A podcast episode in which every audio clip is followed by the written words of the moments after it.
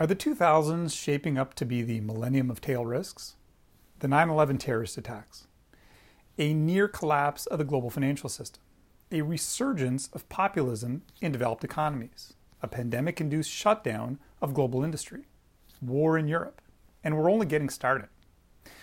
Despite our much touted increase in sophistication, the capacity for the global economy to be thrown off course by seemingly unanticipated shocks appears to have remained intact.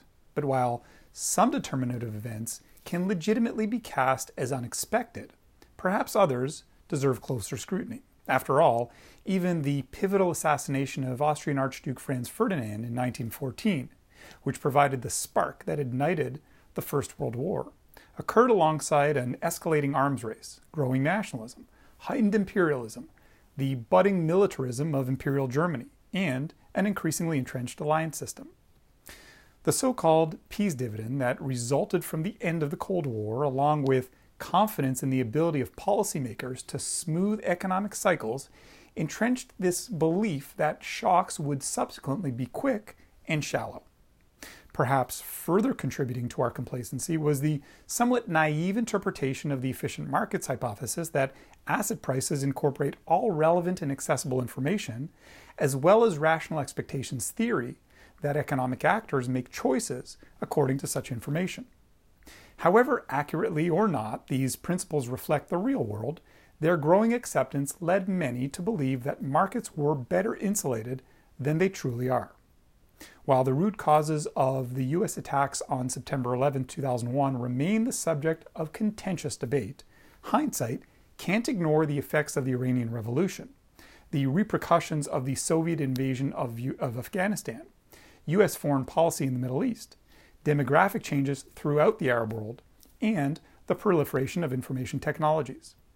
In the wake of the 2001 recession in the U.S., lax underwriting standards, regulation, and oversight led to predatory lending, high mortgage approval rates, financial engineering, and reckless risk taking by financial firms eagerly searching yield. Add to that the abundance of credit and U.S. government policies encouraging home ownership, and the groundwork was laid for the 2008 global financial crisis. Fast forward to October 2016, and manufacturing jobs in the US are down 29% compared with 2000, with one third of those losses happening since the global financial crisis.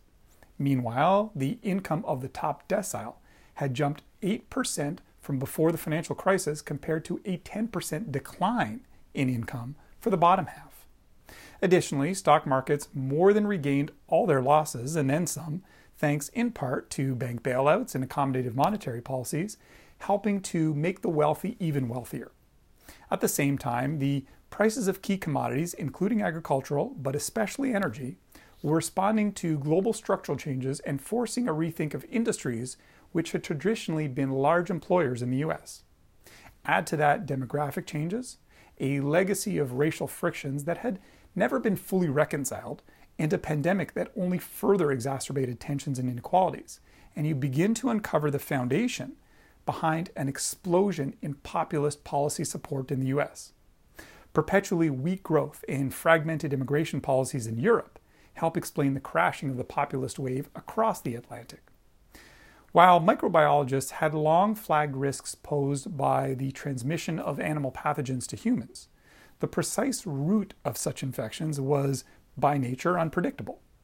Somewhat more visible to the naked eye was the steady erosion of international cooperation in an increasingly nonpolar world, which made any coordinated response to a global pandemic difficult, if not impossible. More recently, on February 24, 2022, after almost 77 years of relative peace and security in Europe, the Russian forces of President Vladimir Putin breached the sovereign territory of Ukraine, launching a military incursion into the Eastern European country. While the scale and brutality of the invasion continues to surprise even the most seasoned observers, that, that President Putin invaded ranks among the most telegraphed wars in history.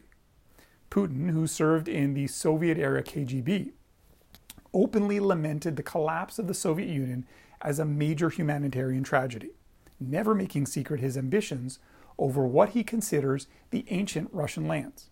The bottom line tail events will happen, But for the most part, the triggers of instability are in plain sight. We just need to pay more attention to our peripheral vision.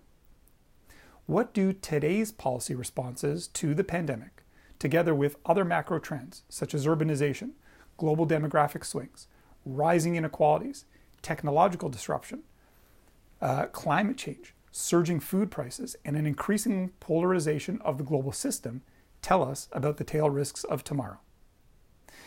As always at EDC Economics, we value your feedback. If you have ideas for topics that you'd like us to explore, please email us and we'll do our best to cover them in future editions of the commentary.